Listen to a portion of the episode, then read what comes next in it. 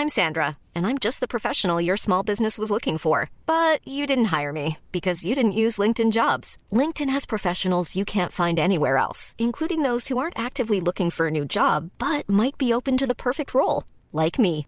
In a given month, over 70% of LinkedIn users don't visit other leading job sites. So if you're not looking on LinkedIn, you'll miss out on great candidates like Sandra. Start hiring professionals like a professional. Post your free job on linkedin.com/people today. Many of us have those stubborn pounds that seem impossible to lose, no matter how good we eat or how hard we work out. My solution is PlushCare. PlushCare is a leading telehealth provider with doctors who are there for you day and night to partner with you in your weight loss journey. They can prescribe FDA-approved weight loss medications like Wegovy and Zepbound for those who qualify. Plus, they accept most insurance plans. To get started, visit plushcare.com slash weight loss. That's plushcare.com slash weight loss.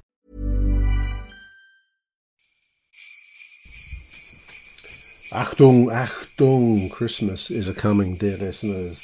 And to quote Richard Chaplow, 26 appearances, 9 subs, 1 goal, as he once said, you cannot beat a good board game. And we've got a good board game for you here. Achtung has teamed up with a tremendous football trivial pursuit style game called Pundit. You can follow Pundit at Pundit Games on Twitter. And it's a really nice little game, actually. It's a board game. It consists of football trivia questions, easy and hard. Some of the hard ones are very, very hard. And you move along a football pitch to score goals against your opponent. It will suit the football head in your life, dear listeners. Great way to pass a Christmas afternoon. You can get a 10% discount if you visit punditgames.co.uk. That's P U N D I T G A M E S, punditgames.co.uk. Get a 10% discount at checkout with the code LIONS in capital letters. Lions, capital letters. And every sale will benefit the Lions Food Hub. Um, what a better way to pass your Christmas than to enjoy a good football trivia game and to know you're doing good at the same time. So get on it. punditgames.co.uk.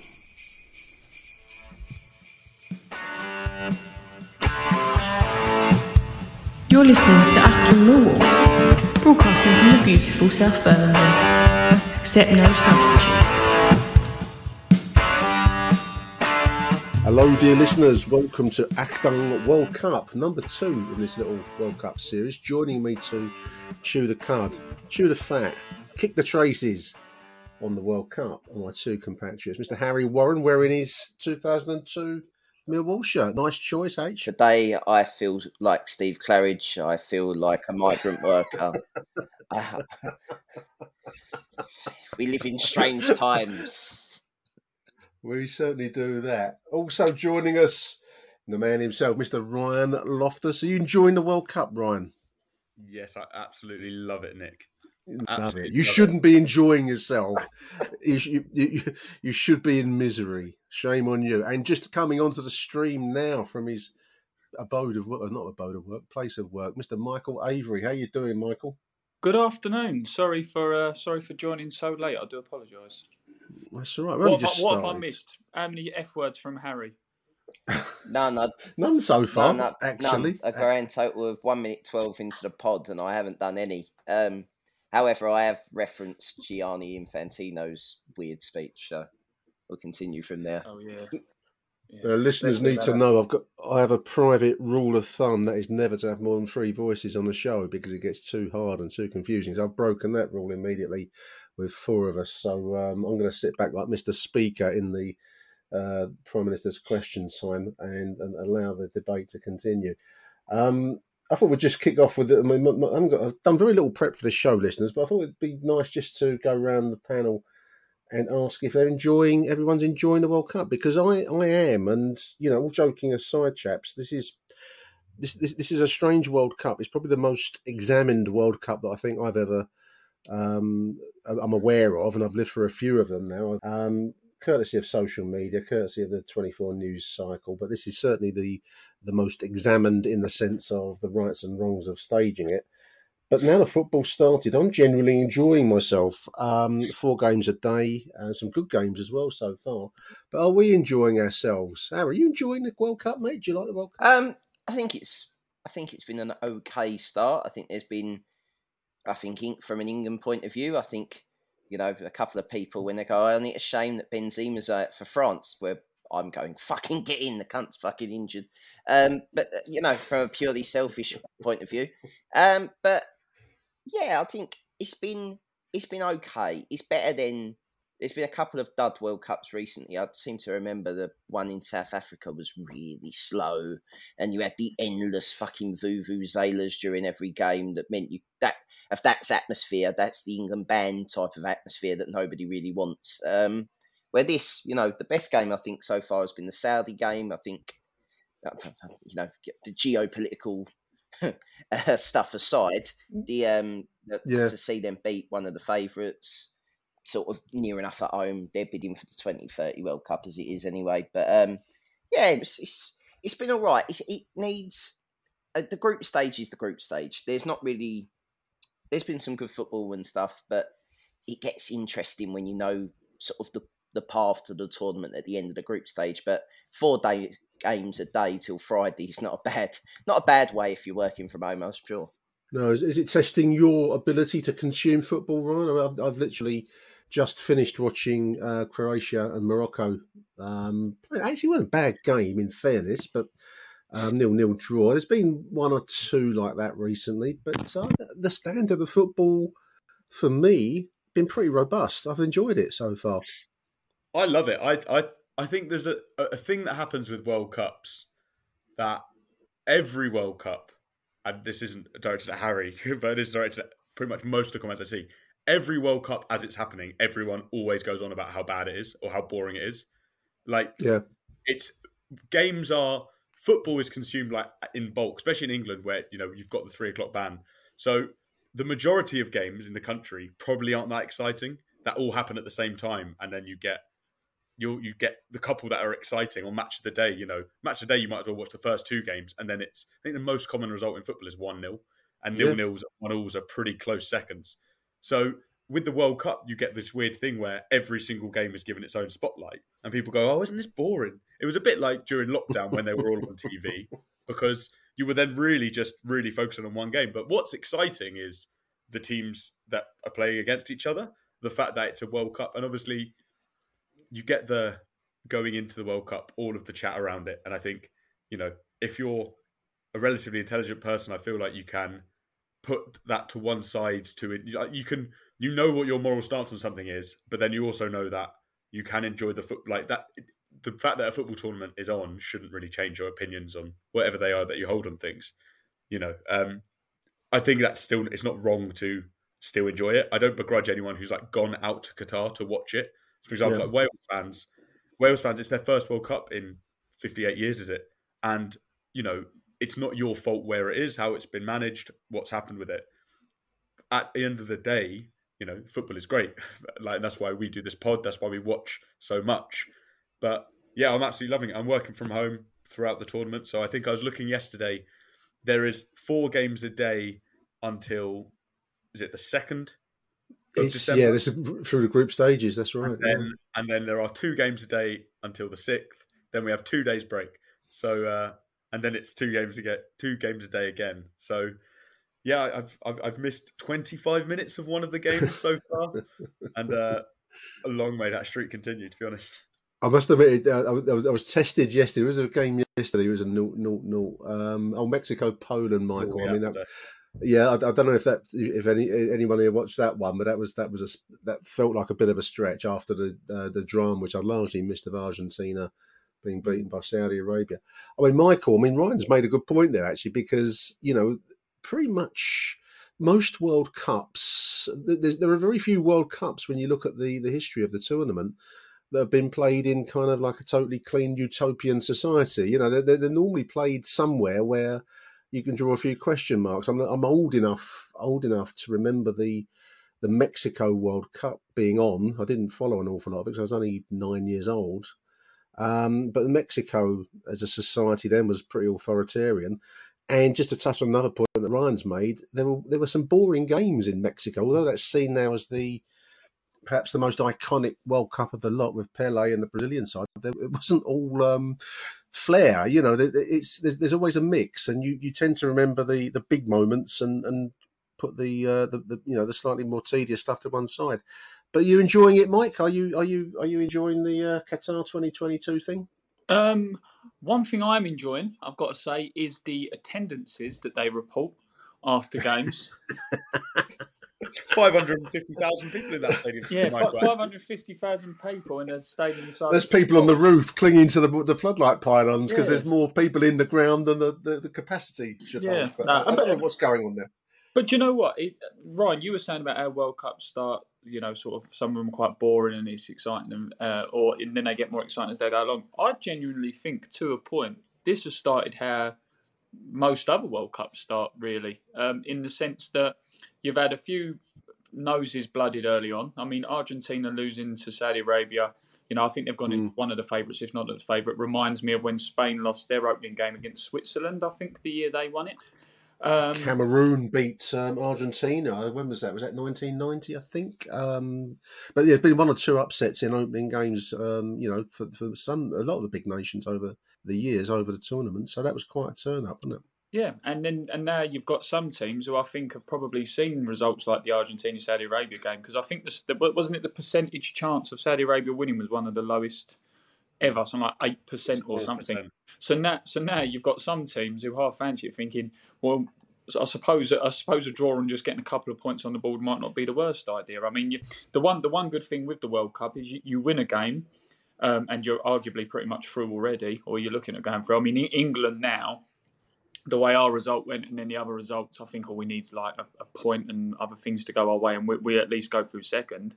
But all these mm. all these teams all these teams know they've got to get points on the board early. So if it's that one point and then it goes to the head-to-head, etc., goal difference, it's it's not been a bad start. But yeah, going back to what you said, Nick, it's it's been it's been okay. It's it, I, off the field, off the field, it's the tournament that keeps giving because something new turns up every single day.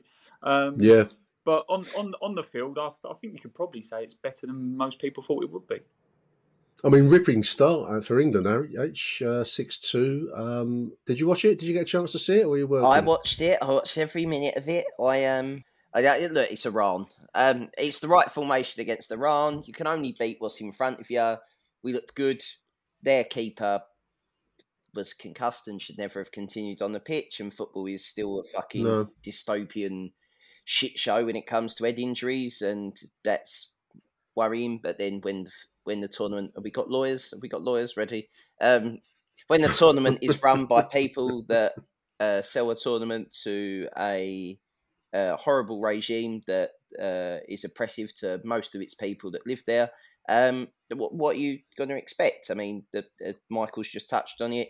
Um, there's what fucking. I mean, every day. I mean, as pitiful as the armband was, I I, I think the England FA have got to take a lot of shit. Um, whether or not you agree with taking the knee or not taking the knee, that reared its ugly head again because you took the knee despite you didn't wear the armband. So you either do both or you do none, um, as far as I'm concerned. And that whether or not you want Harry Kane to get booked in the first game, subsequently it looks like he's injured. Pray he isn't, but it looks like he's injured, so it wouldn't have mattered anyway. Um, mm. But mm. for me, for me, that was that was the statement. I don't care what any other nation's doing. If you want to, uh, if you want to lead from the front and you want to push uh, anti-discrimination against all peoples, then you do both both things. You don't just take the knee. And Sorry, Harry. Harry, yeah. very quickly, just to touch on while you're on this, and then I'll jump straight back out. It's just come up on the BBC website looking now that the German Football Federation is investigating whether it was legal for FIFA to threaten players with sanctions for wearing it. And there we go. Okay. Well, I mean, I mean, that that's the strongest response, but it's after the fact. I think they all should have done it, taken the uh, stood together as the seven nations that they did it, and went "fuck you, FIFA. We've made you look stupid on your tournament. It's very strange how this tournament in this despot nation um, has decided to bow down. Normally, FIFA run the show, bit like the FA. You want to play in the FA Cup, play by our rules. You want to play in the Premier League, play by our rules and Sky in in this tournament, it seemingly has been Qatar's gone, yeah, yeah, yeah, yeah, yeah. You can have alcohol. You can you can have this. You can. No one's. Everyone's going to be welcome. You can have a Budweiser. yeah, you can do what you want. You and then literally on the eve of the tournament, when everyone's here, they've gone, no, it's our fuck it, it's our tournament, it's our rules. You do what we want. Um, and this is, you know, um, My my weird. theory, my theory on on that, Ryan, because I've been thinking about this. Because when you look back at previous World Cups, even the most recent ones, we've you know we've, we've come from Russia in 2018, which is again, you know wasn't the now. Russia perhaps of it looks it looks great now, but didn't look. I don't know. Did it look as bad at the time? I mean, most you, you could find um, journalists and, and and writers telling you about the problems in Russia. I think it's probably a bit of a blind eye turn to to Russia in 2018, and to some extent even in Brazil in 2014 because there was controversy before that, um, and to some level the the spending that took place in um, South Africa in 2010. You know, um, you can always argue that um, you know money sh- could have been better spent in in uh, South Africa and Brazil, whereas maybe only Qatar really has the kind of disposable money to throw 200, 200 million. I think I've read is it 200 billion. 200 billion. 250 billion. Wow, um, which is by far the most expensive. that'd be up by you half of Um, Mbappe, I think, at the moment in the current transfer window. I think I- it's more than I think it's more than ten times than any other country's ever spent on a World Cup. I mean, my, my theory, Ryan, is that FIFA is used to pushing countries around, a bit like the Olympic Committee. You know, when the Olympics descended on London, they ran. Um, you, there was almost local laws get slightly suspended, and you know you have to do what the Olympic Committee, and the same with FIFA when they run a World Cup, you have to fall in with them. And only country, maybe maybe Saudi Arabia, maybe maybe obviously Qatar now has the financial clout to push FIFA around. maybe they've met their match when it comes to the wrestling financial Olympics. You know, It's a really weird one because, like Harry's saying, like you're used to FIFA kind of running it. They do often run it as a as a relatively silent partner. Like I know obviously it's the FIFA World Cup and everything, Mm. but they're not in Sepp Blatter's era. You the what you heard from Sepp Blatter at like FIFA events and when he was doing draws, you didn't hear from him at World Cups. He didn't, he No. didn't make these stupid speeches. Like it's not you can't. There's not a lot of things. There are a few clips and stuff, but there's not a lot of things you can take the piss out of what Sepp Blatter has said. Other than you know, well, I know there's a lot, but one what immediately jumps to mind is when he said to make women's football more appealing, they should just wear shorter shorts. Um, but not a bad this- idea. This, is, this, is, this World Cup, weirdly, is like it is Gianni Infantino's World Cup. It's not FIFA, and it's almost like that. The the beer thing was supposedly, obviously, was Qatar's decision that they didn't warn FIFA about, but it was FIFA making the statements. Um, the the One Love armband thing was supposedly nothing to do with Qatar and was a FIFA option. You know, who, whoever you believe there but you're only really hearing from FIFA. You haven't heard from Qatar at all. At the opening ceremony, no one from the Qatari um, World Cup committee or from the government made it, said anything. They didn't make a speech. They didn't open it, which every other host nation has always done. Mm. Like it is not. They are. There are reports that you know a lot of people in Qatar, senior people in Qatar, regret even hosting it because of the scrutiny it's brought and then the cost it's brought. But you're not. You don't hear anything from anyone in Qatar at all. You only hear from Infantino, and it's it's a very weird. And obviously, he is has moved his family to Qatar, lives in Qatar. Like it's a it's a really weird relationship thing going on there. Go on, Harry. Another person that needs some scrutiny on a Millwall based podcast is Mr. Tim Cahill, who doesn't need the money, who hmm. has run the Aspire Academy that put that shower of shit out there on the first game. Hello, Mr. Tim Cahill. Qatar, Yes. by, by Qatar by some distance the worst team we've seen in, in the tournament. I, I, I think that's a good point. If you spend 250 billion pounds on a tournament, you put a lot these players in an academy for 12 years. You would have thought the first thing would have been, let's make ourselves solid at back. Let's find a goalkeeper. That'd be the, that'd be the first thing. I mean, Michael, you watch a lot of the Skeffel League. I mean, I don't think that Qatari team would have looked out of place playing at um, K Sports or Phoenix or you know at that Mm. level. They, they were awful. Well, Uh, fir- and I think Ecuador, Ecuador went easy on them in that second half. Actually, I mean they they eased up on the gas against against Qatar. well, firstly, um, this that means we'll never get Tim Cahill on this podcast in the future. Um, You would if you're from a big I think the, ch- the chances are always slender. Yeah. I mean, I mean, we could all, we could offer him ten percent on the board game, couldn't we? I suppose. But I do. I, no, no. Twenty percent this week on the board game. Black, Fri- Black 20 quid. Friday, Black, Twenty quid. Twenty Black quid Friday actually. Yeah, deals, twenty quid. sorry. Black Friday deals at the Black club. week is Black Week. Don't uh, Yeah. the club shop. The club shop. Let's not mention the club shop. Well, doesn't funny Uh, work. we'll enough- finish with the club shop. We'll talk about them in a minute. Funnily enough, I've got on my notes here, listeners, interrupting Michael. I've got I've got the most weird um, clash of, of screenshots. I've got the cost of the World Cups, which Ryan's just said for Qatar is 220 billion, and then like a, a bar chart of other World Cups, all in the billions. Just above a Millwall statement on its retail operation, which is basically there isn't one at the moment. So I thought there's a really weird clash between 220 billion and then the uh, the, the Lions shop being shut. But Michael, sorry, I in- interrupted you on on, on that. Um, I've forgotten what the question was that I asked you. The, Um, qual- the quality of the Qatar team. quality of the Qatari team, awful. Well, I think they made Ecuador look like world beaters, didn't they? Um, I think I think the one thing you can say if you're Ecuador, and this is where um, this goes back to how England played to a point. Yes, you can only beat what's in front of you, but the way they played, it should it shouldn't have been two 0 should it? I mean, Ecuador should have absolutely put them to the sword and destroyed them and got They goal up. They eased it, eased it up, and I th- politically, I think they might have decided not to, to thump the uh, the home nation. But possibly, you, you, you say you say that, Nick, and I do agree. But you know, if, if you've got a team like Qatar, it's like when you have teams with no due respect to any of our listeners out in the Faroe Islands or San Marino um, or the Channel Islands, or the Channel Islands. But when you play like teams against the Gibraltars and people like that, they could be the they could be the teams that get you through on goal difference. So you've absolutely got to annihilate these teams because you know who who, who else is in their um their group? Senegal and Netherlands. yeah, two 0 to the Netherlands. Senegal, I thought didn't look brilliant, but they looked a, a world No. apart. Yeah, from, and uh, but that's but that's that's the thing that that that group, um, to a degree, they they sort of could all half sort of beat each other. I think on, on each other's day, except for Qatar, and that group could go to goal difference. And what's happened? You've only scored two against the worst team in the tournament.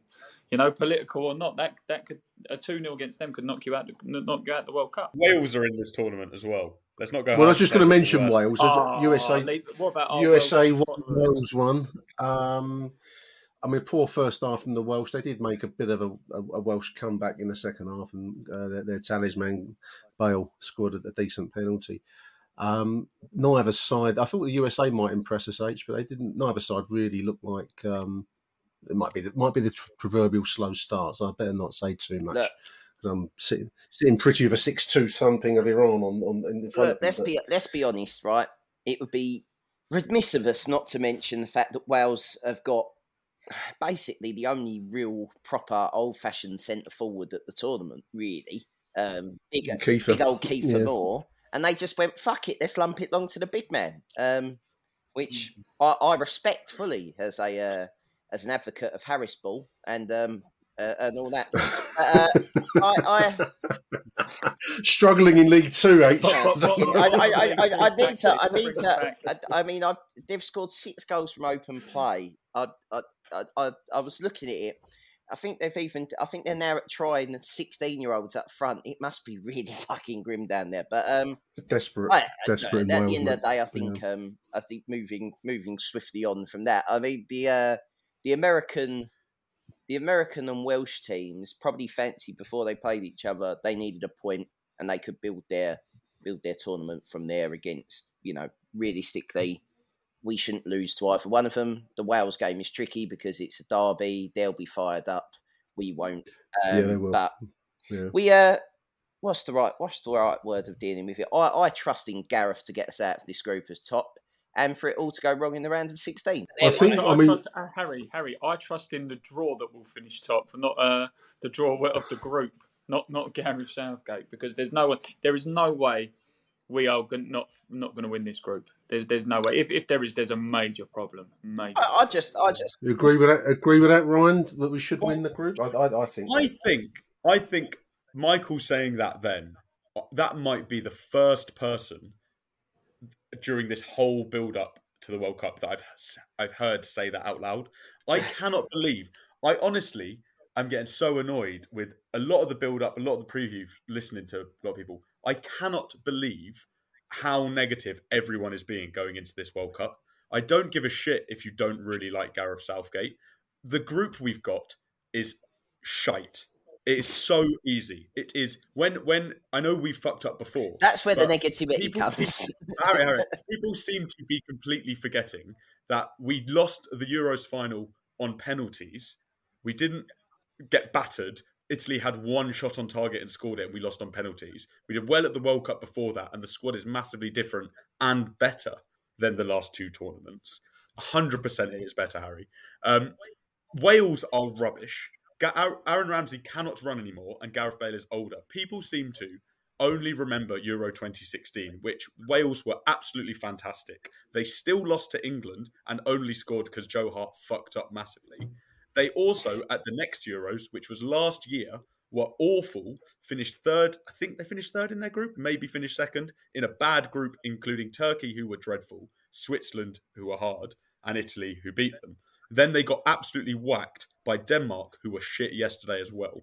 The US are also rubbish.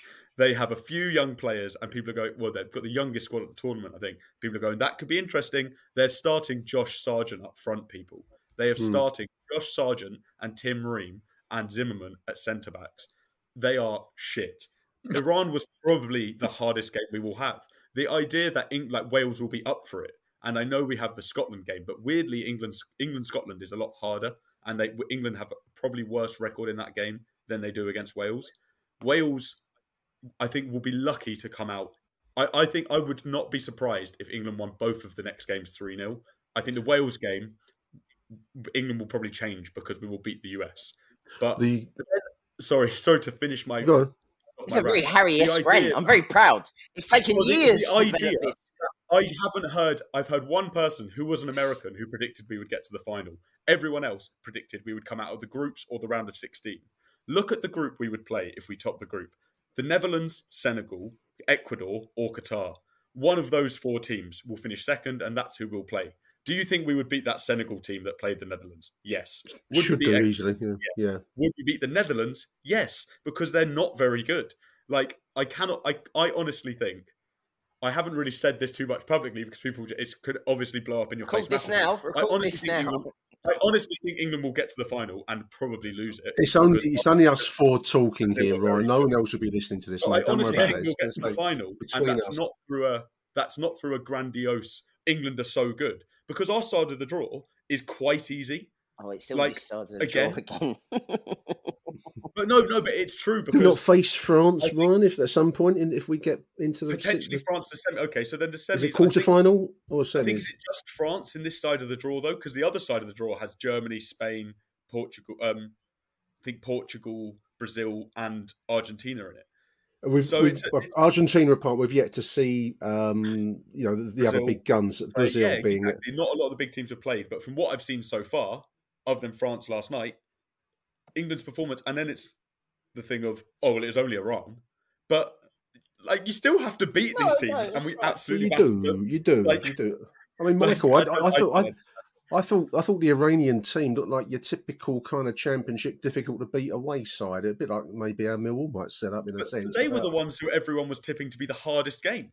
Well, because Like, they I came, I think they came into the tournament with a decent record of Yeah. defensively minded football. So, Yeah, but we did. We just what the point that strikes me. I don't know if you agree, uh, Michael, but I, I thought England dismantled them. I mean, once the goal started to flow, we looked really, really good going forwards. Yeah. um, players of real, real talent. You know, Bellingham and and, and Saka.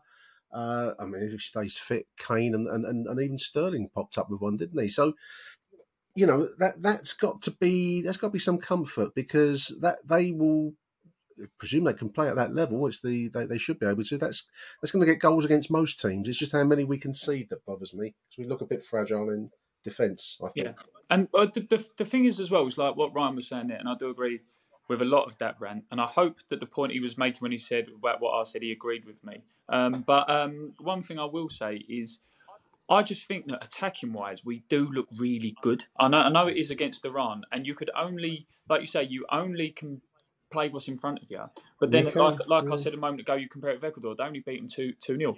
Yes, the Iran team wasn't particularly good, but we absolutely annihilated them and showed why they're not really at, at our level. And like Ryan was saying, why we should, all going well, get quite far in the tournament. I think I think Bellingham's goal, as soon as that hit the back of the net, I think that put an extra twenty million on what he's going to be worth. Um, I think he absolutely bossed the game for a player of his age to be, you know, having that many touches, you know, in the opposition half. I think he did really really well. Saka has been absolute class for Arsenal for a number of seasons now, and you know his his movement on and off the ball is really really good. Even Sterling, who was a bit hot and cold up, he, he did okay as well. And one thing I will say, and again this is kind of um, joining in with what Ryan said as well, I do think with this England team, if we don't do anything in this tournament, I think we'll be real contenders in the next year. We need to tighten up at the back, 100% agree. Um, maybe sort out the goalkeeping issue because I think going into the tournament, yes, Pickford is a fantastic goalkeeper for England, but he, he's too bob at Everton. Um, I hope he's not listening to this. Um, so hard, so good. But um, I'm, I'm, I'm, I'm quite a fan of Pickford when he plays for England, and when I watch him for Everton, I do think Wise it seems a different goalkeeper. And Ryan, you've got to be honest. I know you're shaking your head, but you've got to be honest. It, it doesn't. It might be because he has more shots when he's at Everton than he does at England, but he, he statistically he's one of the best goalkeepers in the league this year like saves he's making, he's performing really well. It, does, it doesn't help when you've got Frank Lampard coaching the defence in front of you. That normally yeah, I think I think all England goalkeepers, all England goalkeepers get slated, like regardless. I don't yeah, think. Yeah, no, I agree. With that. Been, I but but I don't know. You know, maybe Seaman, but um, I don't. I don't know. There's obviously not. There's very rarely an England keeper like even Joe Hart. I guess the last keeper at like the top Premier League teams. But um, I think we're in, we are probably in a a dearth. I, Aaron Ramsdale probably will eventually take over. Mm. But just on the on the improving World Cup thing, when we played Tunisia, I've just got the team up here. When we played Tunisia at the last World Cup in our opening game, we had obviously Dele Alli was brilliant that year, and but actually was injured at the World Cup and should not have played a minute. The wingers were Jesse Lingard and Ashley Young. Yeah, like or yeah. Young was the left wing back. Like, think of the attack now, and think of who we've got coming off the bench. Was it really like, that? Was it really that? That's yeah. really bad. Yes, did, it, was uh, the, um... it was Ashley Young at left wing back. Mm. Tough times. Ash, Ashley yeah. Young's not that much younger than Nick, is he? I, think, I think Nick was in was the stands when he made his debut. Ashley Young, wasn't Ashley Young one of the passengers on the Titanic? I think he kicked the iceberg. He whipped an iceberg in and took Mate, it out. But no, so I, I think what's what's what's weird is up until this World Cup, the narrative around England uh, from from that World Cup into the Euros and then to this World Cup was when they built St George's Park and brought everyone to training at that point in the middle of the country. They had the clock on the wall counting down to the start of the 2022 World Cup because that was the one they were aiming to win. Yeah. Every, the, the plan was semi final of the last World Cup, potentially final or winners of the Euros, and then to potentially win this World Cup. And that has always been the narrative. And it was not even just the narrative, but the FA's explicit um, ambition. And because we didn't have a very good Nations League, which neither did France, neither did Germany, neither did Italy, didn't qualify for the like Spain didn't have a great one. Um, because we didn't do very well in those games, and obviously you don't see a lot of the international teams, so it's it's a bit of an odd one. But everyone seems to have just gone, oh, well, this is over. We're going to get knocked out by Wales at the group stage. And I can't, like, the, like, te- like eight years of narrative? How, how long has Gareth Southgate been in the job? Six years? Um, but, uh, but it's just gone. It's just, I can't understand it. I can't understand it myself. And I'm not saying England are going to win the World Cup. If it, but this but is, I'm going to. I'm Instead, we'll be runners up, so that's close. No, enough. it's not. It's not. It's a, it's fucking the best of the failures the the inspector. This is it. If he doesn't win this World Cup, right, Ryan, by your by your by your own by your own aims. If you set out an aim as a business, if you treat football as a business, the yeah, aim is to improve, right? So the semi final, we score early. Modric and fucking Croatia don't get tired and beat us, right? Fair enough. That happens. We, lose, right? Whatever. Euro finals, basically a home tournament because of COVID we go 1 0 up early in the game. Declan Rice is basically the only man in midfield doing any running defensively. Takes him off. We lose the game on penalties. Brings on two people who've never taken a professional penalty in his life. Something he said he would never do, but he did, and he did it. Right? Um, and then he has a shit Nations League. And the problem is, is everyone basically, when we won the semi final, rightly or wrongly, everyone just assumed we'd win the final because we got to a final. It's history. We've, hmm. we've got to win. And I think Mm. It's interesting in the public psyche that I think I, I, I, agree with you to a little bit that it's because we've had a bad nation league. I also think these people don't want to get hurt again. I, I just that to lose, Yeah, to, to lose, part of that. and to lose, the negativity around the tournament to, in general. to I lose, to lose in a semi. I feel for that bloke that had the flare stuck up his arse. He don't want to be doing that again, does he? There'll be no know, get flares in fucking Qatar. I can Can't tell keep you. doing that. You can't keep doing that. Nick, That- he, that- he reliably told the Sun that that was the best day of his life, so he definitely would do that again. Like the, th- the thing No, is, I agree, The thing is, is do like, I know this is going to sound really weird. Like I don't even know if I want to win this World Cup. Like it's not.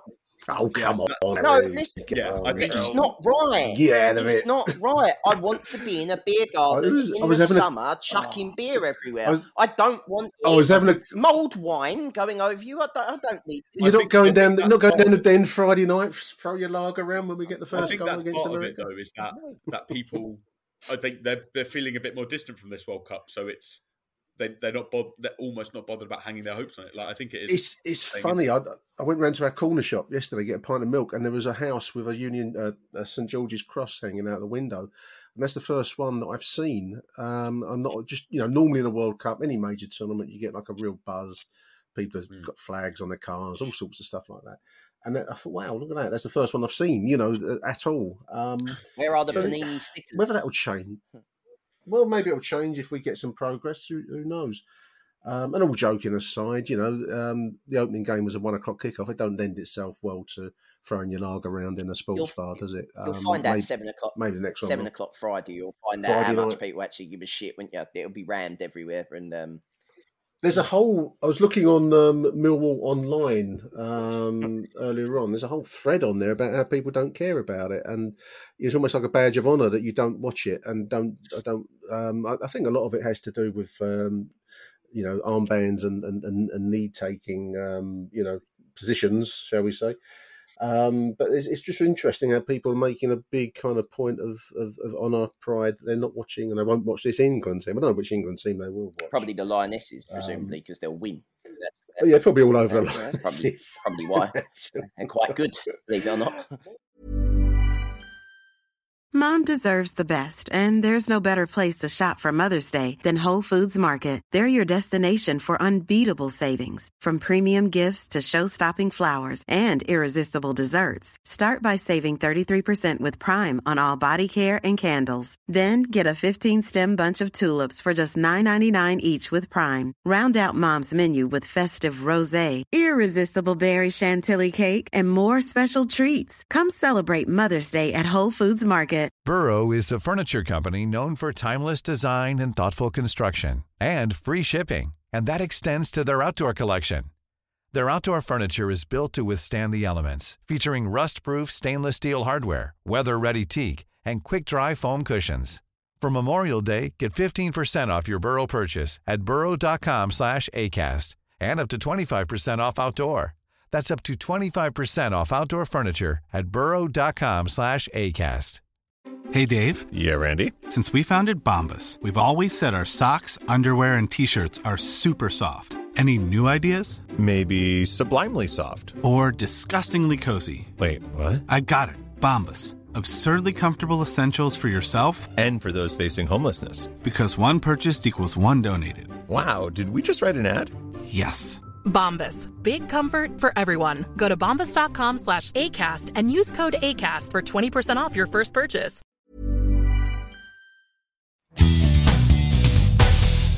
Achtung, Mehlball. Michael, you're out. You're a referee in, in the group. You you are a referee, and uh, it's been brought up a few times. I just wanted to mention it because I kind of approve of the amount of stoppage time that's being added to a lot of games. I mean, it's not unusual now to be seeing eight or nine minutes tacked onto the um, the game.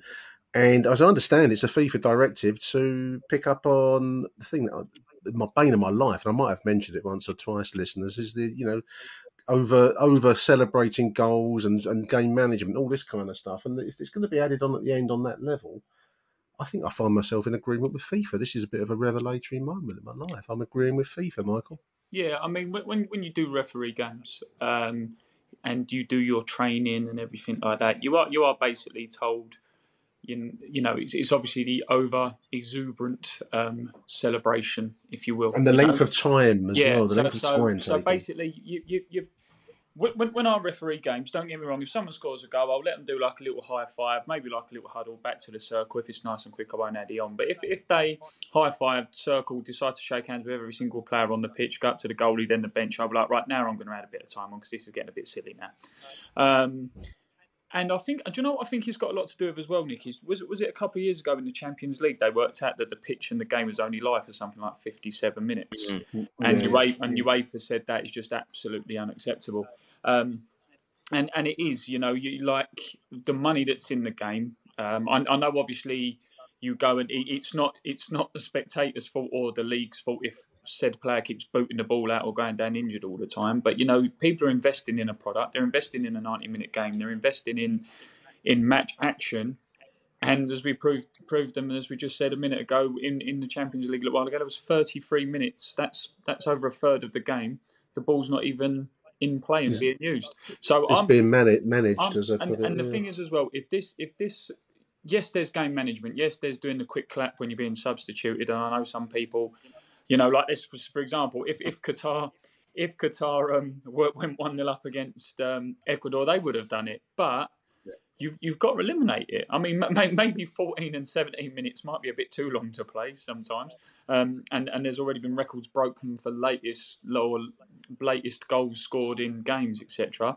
But I've got no problem with eight nine minutes being added on at the end because I tell you what, once once te- once big name teams get knocked out in the seventh minute added on of ninety seven or ninety eight, yeah, Nick, they'll stop doing it. They'll stop. They'll Harry, stop are you are you a shirt twirler? Are you a shirt twirler when you score your goal? Uh, you- considering do the fact that over, I've over celebrate, considering the fact I've played for three seasons at South Bank and I haven't scored a goal yet, we don't know. Um, right, Ryan will attest. Some- some of Ryan, it- Ryan will these attest to misses, that. Right. We came, we came so close to finding out, listener. You will not Huh? believe. We came Oh, so mate, close. That one that in the cup. game that me and Ryan played in earlier in the season, literally unbelievable. Anyway, um, no, I, I, I- just from a purely game management point of view, is that it is a skill to game manage. Like it is a skill. Do not get me wrong. It is a skill to con the referee, and I don't understand why people hate it so much. It's part of football. If you want to add the time on, that's up to the referees, the FIFA directive. I am not being funny. Ryan played Saturday in a cup fucking round of 16 game, got through to a quarter final. And if I was on his team, I would have literally, if we were winning with one minute to go, I'd have literally spun that ball as fucking far away from the pitch as possible and got back into shape. It's part of the game. You know, when you're winning, that is your prerogative to waste time. It's your prerogative to manage. Yeah, but Harry, game. Harry, there's a, there's there's a difference between game management and time wasting. Game management is going down if there's a slight touch on you or a slight push. Time wasting is when there's that slight push and you go down, holding your head, getting medical treatment. There's a bit there's a big difference between the two, mate. I do agree what you're saying in game management, but there is a difference. I- And it's like active Yeah, and but I- well, I- I, guess, I- like when the ball's in and out. Yeah. I, I, I get what you're saying with that, but I don't want to lose because I don't think you can have one without the other, and I don't want to lose the the the Dick Dastardly type characters from the game. People moan there's no characters in sport anymore. You- You're not allowed to be one, and I kind of like. I mean, I, I still don't have a problem with fucking players celebrating taking their shirts off. I mean, the the, the antithesis of this is the Adebayor or finish. I mean, I just think he's lucky that he done it against Arsenal because nothing was going to happen, was it? A lot of. You do that down the den, you know, you run the length of the pitch. There might be there might be a reaction that you possibly haven't counted on. But um, it's it's it's interesting. I think I think the fact that we played what 120 minutes the other day with England, and just you know, I, Near enough, but, yeah, but, at- yeah. but at yeah. six two, uh, Some, some a big injury. I mean, the uh, There the was. boy yeah, they went down. There was, there was. But- I, I, I have a I have a theory about this one. I have a theory about why why they've done it. Partly, obviously, it is the the amount of time that the ball isn't in play and they want it in its play as much. I'm surprised how negative, like it's, it's been quite a split reaction. How negative the reaction has been to it for a lot of people. A lot of people were literally just going, "Just end the game already," and it's like, well, why, why are you fucking watching? Like, Mm. if you want the game to end, like the, the Argentina Saudi Arabia game was brilliant because of the injury and stoppage time. You literally had no idea when it was going to end, and it was so exciting. I think part part of it, you know, they get the positive of we play more football, and people will like that. The the flip side is if people really don't like it, it's more um, more fuel to the argument of shortening the game. And I think if people really don't like it, they say, okay, we will get rid of stoppage time. We will shorten the game to 60 minutes or 70 minutes and do a stop clock. Like a basketball this is- style. Yeah. uh, I think this, is, I think this is the first step, which is what FIFA want to do, or what a lot of top people want to do to make the game more exciting. Didn't Arsene Wenger propose that, Ryan? Arsene Was Wenger proposed it. I know um, uh, Real Madrid's president proposed it probably every other Yeah. day to his wife, and then every other week in the. Don't don't forget don't forget think- these I are the think- I don't know. I think Don't forget these are the same people that want a World Cup to be shortened from every four years to is it every year or every two years? Every two. Two. Every two, Um, they want two. that. They also interesting FIFA um, money spinning ideas. They have ended their relationship after what twenty years with EA Sports. So they are now going to make their own video game because they want a large slice of the Ultimate Team, which we have touched on before. They want the budget from that. They want the money. The game itself is eighty quid, probably on the current PlayStation or Xbox platform, and then you can spend eighty quid And on points per pack. So they're making Now it's become a fruit basically, machine. but, but remember, um, FIFA, all their entire, which is no, which someone brought up, uh, Philippe Auclair brought it up on the Guardian podcast this morning that's come out. Um, FIFA have always been anti-gambling. They've always not had a ga- the gambling policy as no gambling. We've gone to this World Cup, and on the screen at one of the stadiums in an Arab country where it is illegal to gamble, they have now announced they have a betting com- uh, betting partner um, from Budapest. So um, yeah, th- you know, another one Yeah. for the World Cup moral uh, bankruptcy chart. I noticed also that uh, Michael they're advertising a FIFA like a music streaming platform as well. I thought they- they're really going out into um, di- di- diversifying. I suppose is the is is, is the uh, business approach when you you starting to branch out. I suppose they did that with the games in a sense, and then you know to but to move into music streaming. Yeah. so, certainly, it's the um, music streaming It's, it's the music streaming sorry to jump in from what i understand is um as part of the new ga- as as part of the game they've added a level of content where it's basically like throwback to old fifa games and world cup music from those games so i don't know if the two are interlinked like it's like a bit of a crossover but there we go You're speaking a different language to the one that I the one, speak, the Harry one, Warren. the one thing I will say from FIFA, and we were talking about a business earlier on, and whether you like FIFA or not, um, I mean, I'm I'm not a huge fan of them. I think they could do a lot better in certain areas. Um, but if they've if they've got a product which people are buying into, Harry, and making money from, i.e., EA Sports and music companies and other companies here, there, and everywhere, and you want to and and you want money that people are making from your name and your products, business point of view, it makes sense. So I'm not I'm not necessarily saying um, they should do it because again, I used to play the FIFA games growing up. I thought they were good fun. I'm trying to work out what what FIFA, like Nick was just saying there, what interest they'll have in music. But if it's a brand people buy into, business head on, why would you why would you give it to other people to make a profit on if you can make a profit on Yeah. it yourself? It's a misunderstanding of where the money's coming from, though, which is a classic thing. Yeah, yeah, true, true. People, Yeah. people aren't playing it because it's called FIFA. People are playing it because it's it's been in development for thirty years. Yeah. and it's, it's a good game. So like like buying it and like thinking they can just develop one is it you know going really randomly off topic. I I, I really like Football Manager. Like I, I would I never play FIFA. I don't play FIFA at all. I play Football Manager all the time. Um, and this year, just a real sidetrack. This year, the, the game hasn't really been updated too much, and people are kind of going, "Well, what is the point?" The problem is that there's no competitor to Football Manager, and Yeah. the, the intense development that it took to make to get to this stage, there probably can't be.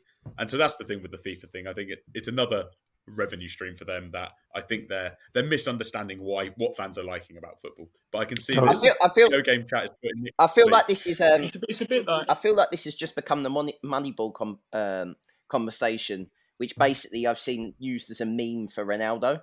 So it's like what, what you see is Ronaldo scoring 28 goals a season. What I see is a lack of understanding of where goals come from. Yeah, and that that's basically what Man United did when they signed Ronaldo. It's the same thing with FIFA in the game. It's like, it's like yes, Yeah. people are here, but they're not here because of the reasons that you think they're here. They're here for completely different reasons.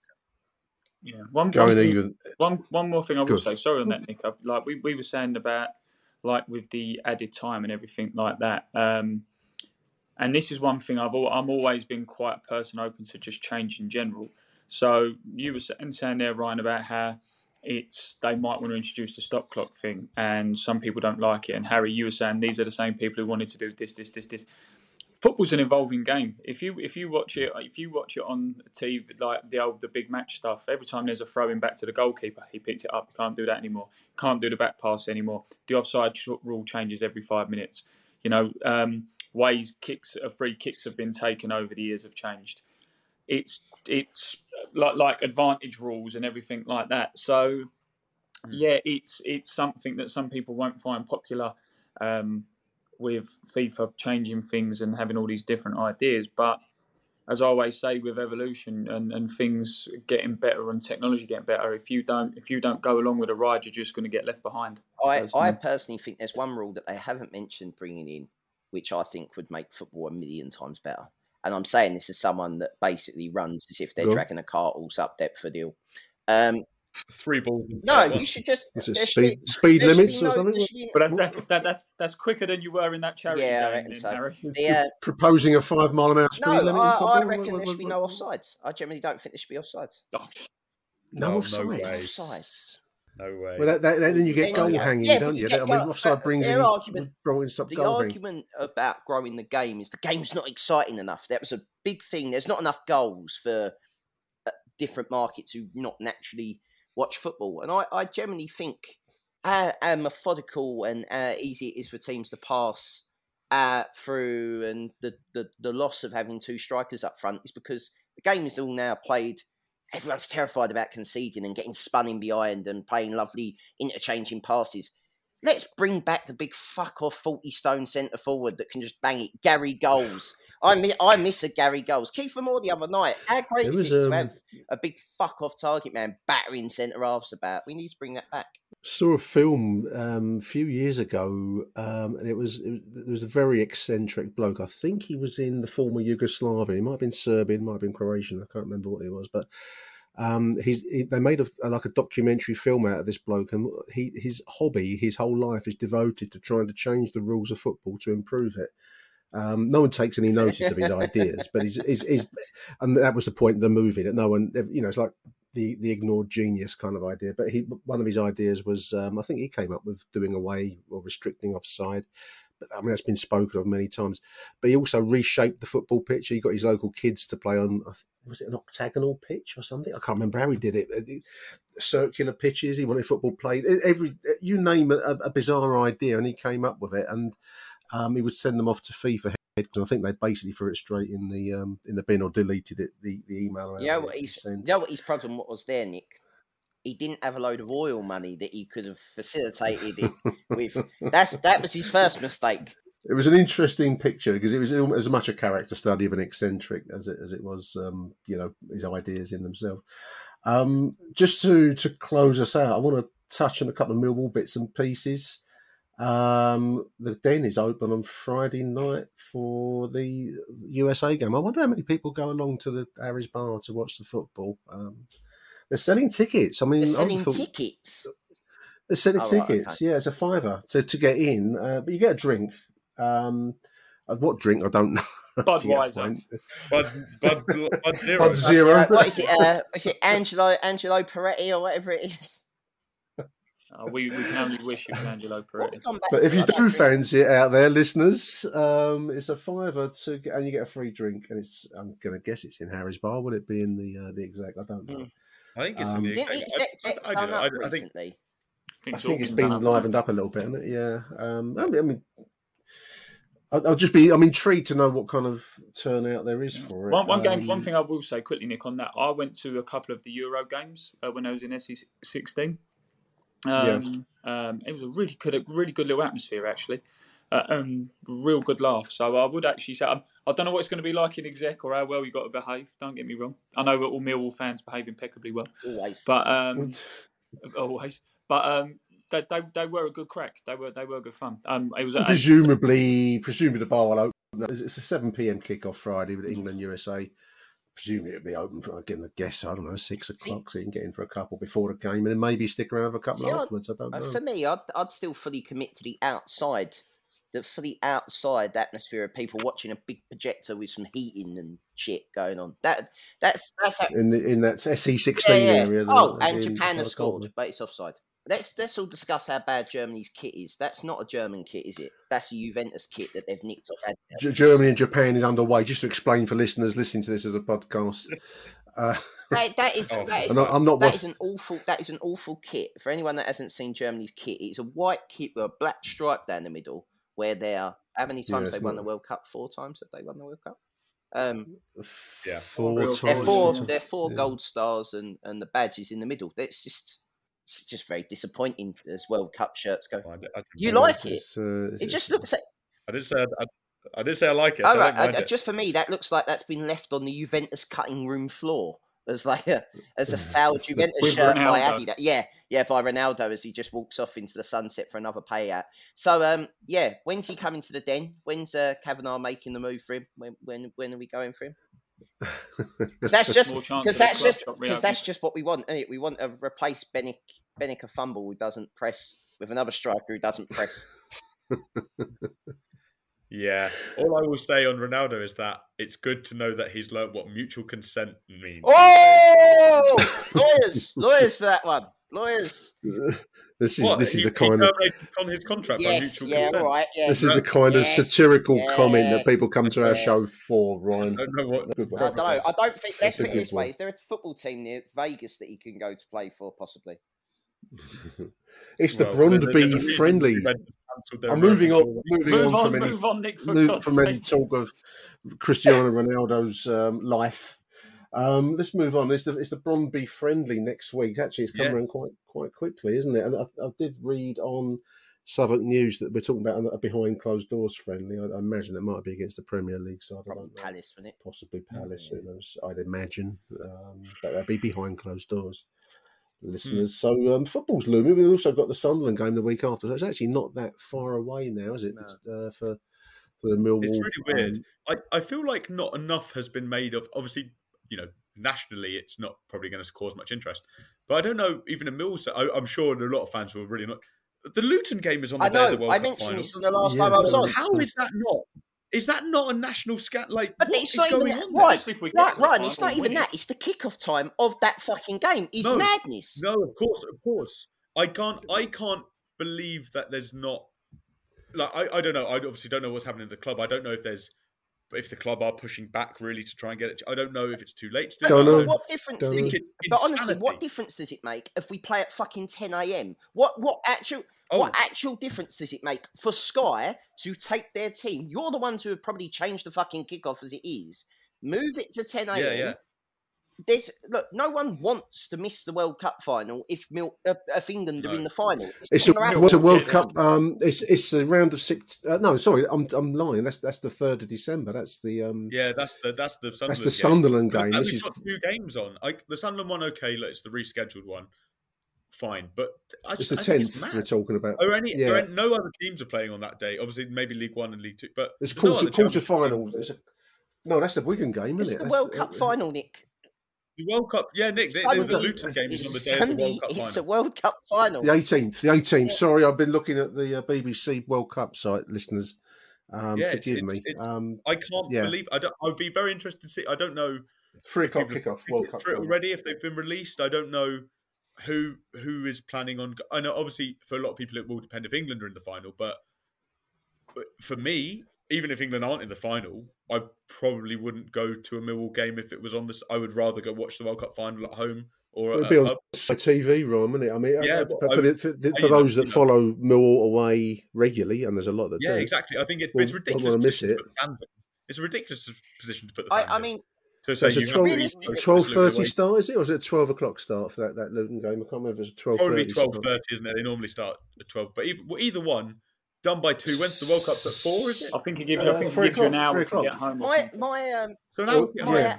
Or you're going to watch it in a My- pub, maybe in Luton, but not many welcoming hostel, hostelries I was there. gonna say that'll go down yeah, well. my conspiracy my conspiracy theory is that they don't really want to have to police this game. So Yeah, so we, we'll fucking throw it on and have less people turn up.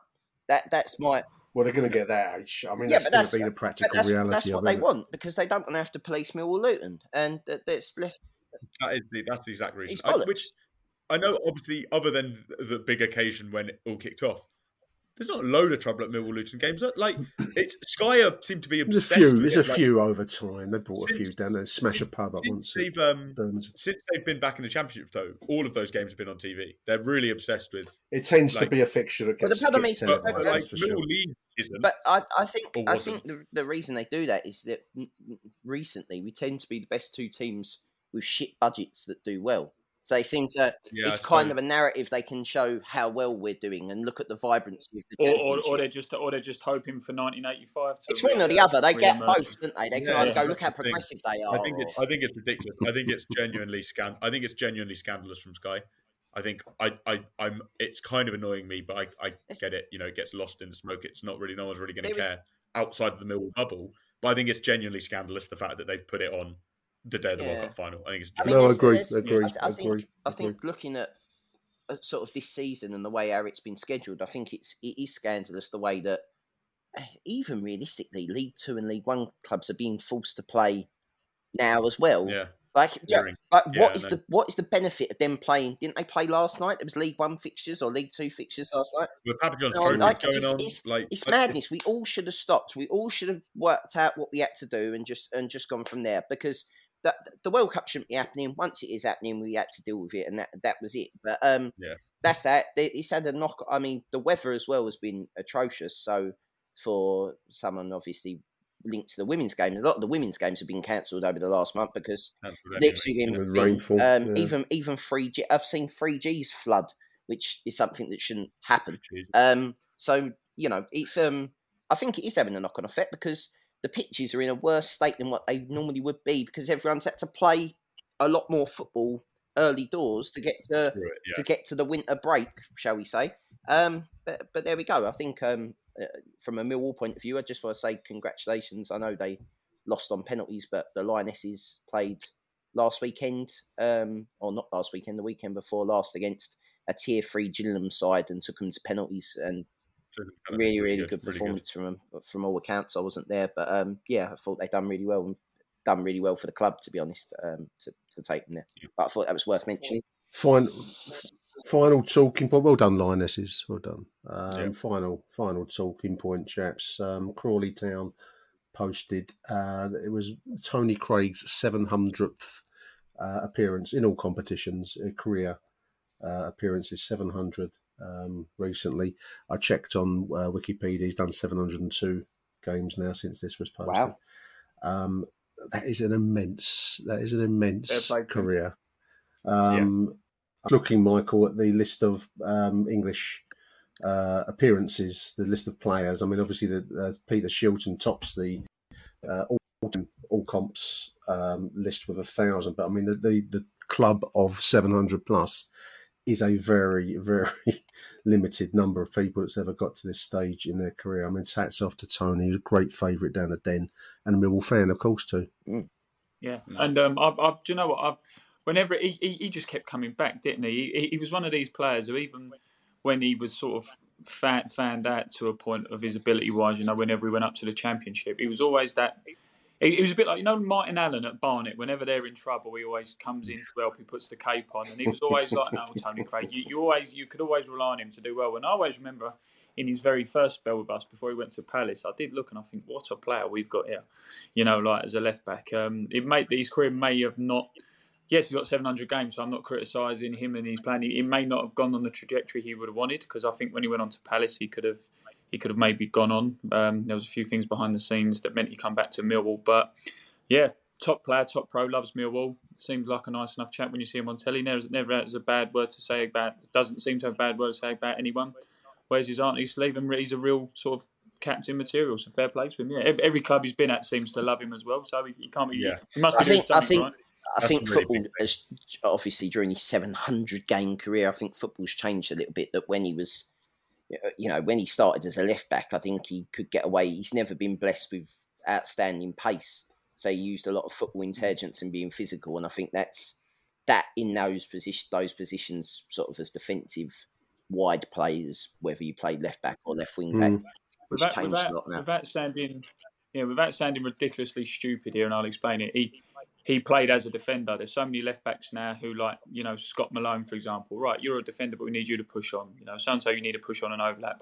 Craig wasn't an overlapper; he just defended, and I think he did it well enough. So yeah, fair play to him. Spent half at the Yeah, second no, I half of his agree with career as centre back, really. But um, yeah, yeah, yeah, yeah. He's a bit of both. I think. I think just to be honest, just physically, the the that longevity, that the reason that players don't hit that number generally isn't out of choice. You know, like or a lot of players, it's not that they go, oh, "I don't want to drop down leagues. I don't want to play at this level." It's just being a, a physical defender, left back or centre back, at League One, League Two, Championship level for your entire career.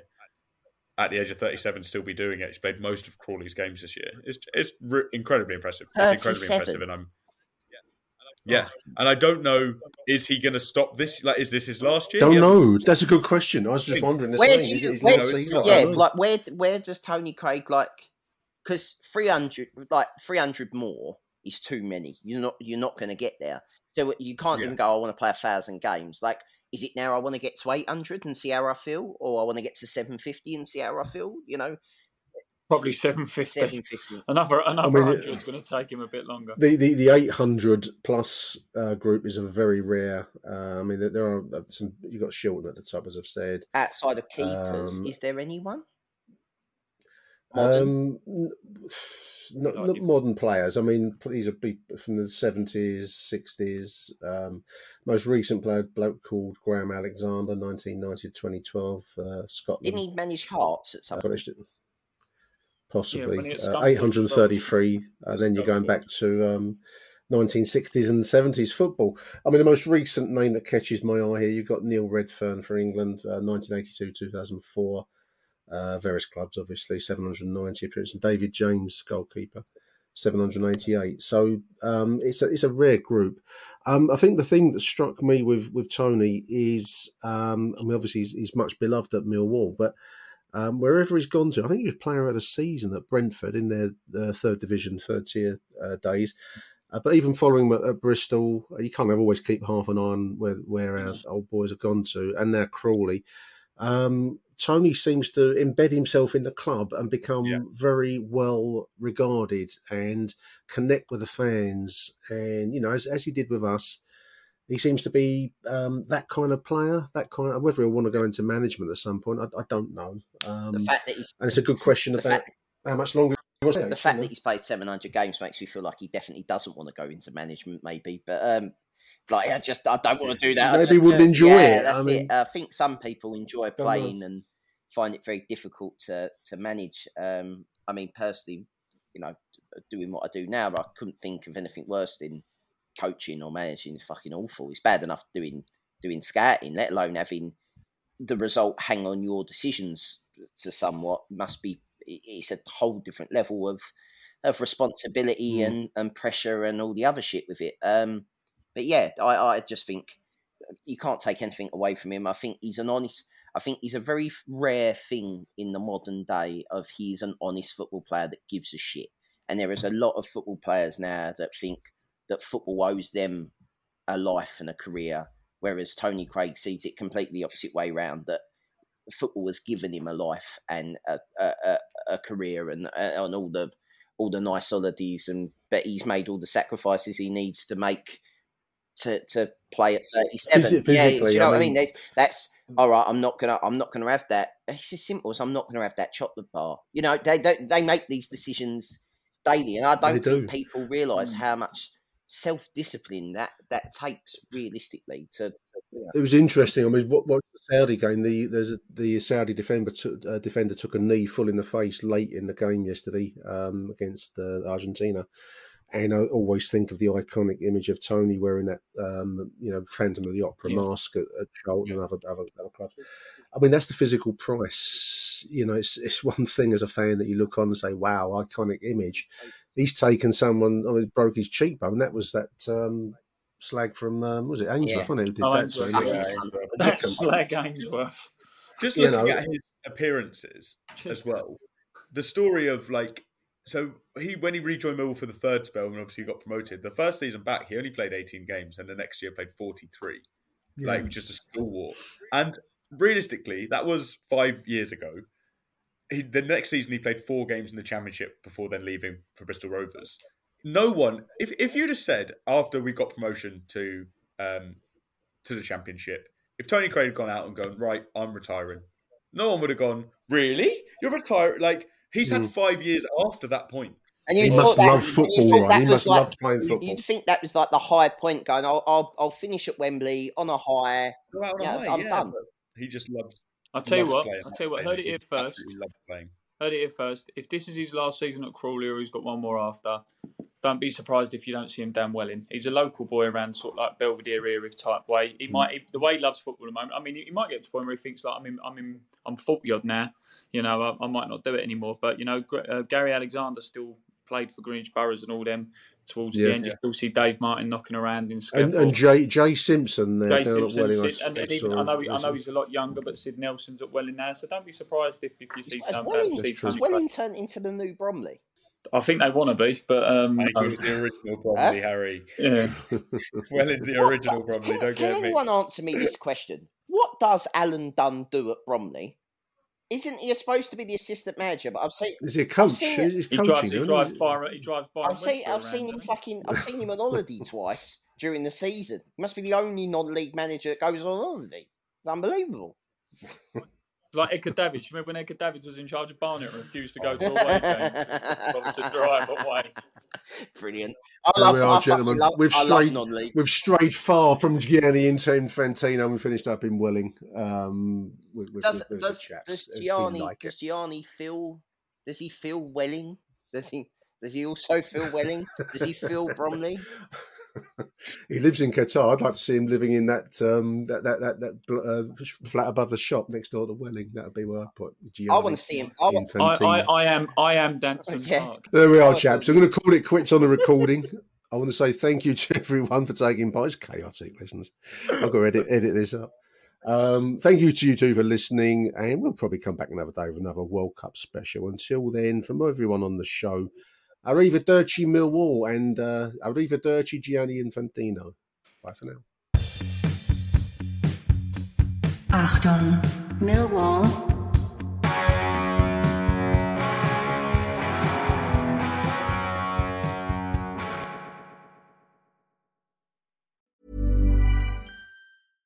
Imagine the softest sheets you've ever felt. Now imagine them getting even softer over time. That's what you'll feel with Boll and Branch's organic cotton sheets. In a recent customer survey, 96% replied that Boll and Branch sheets get softer with every wash. Start getting your best night's sleep in these sheets that get softer and softer for years to come. Try their sheets with a 30-night guarantee. Plus, get 15% off your first order at bollandbranch.com. Code BUTTERY. Exclusions apply. See site for details. When you make decisions for your company, you look for the no brainers. If you have a lot of mailing to do, stamps.com is the ultimate no brainer. Use the stamps.com mobile app to mail everything you need to keep your business running with up to 89% off USPS and UPS. Make the same no brainer decision as over 1 million other businesses with stamps.com. Use code PROGRAM for a special offer. That's stamps.com code PROGRAM.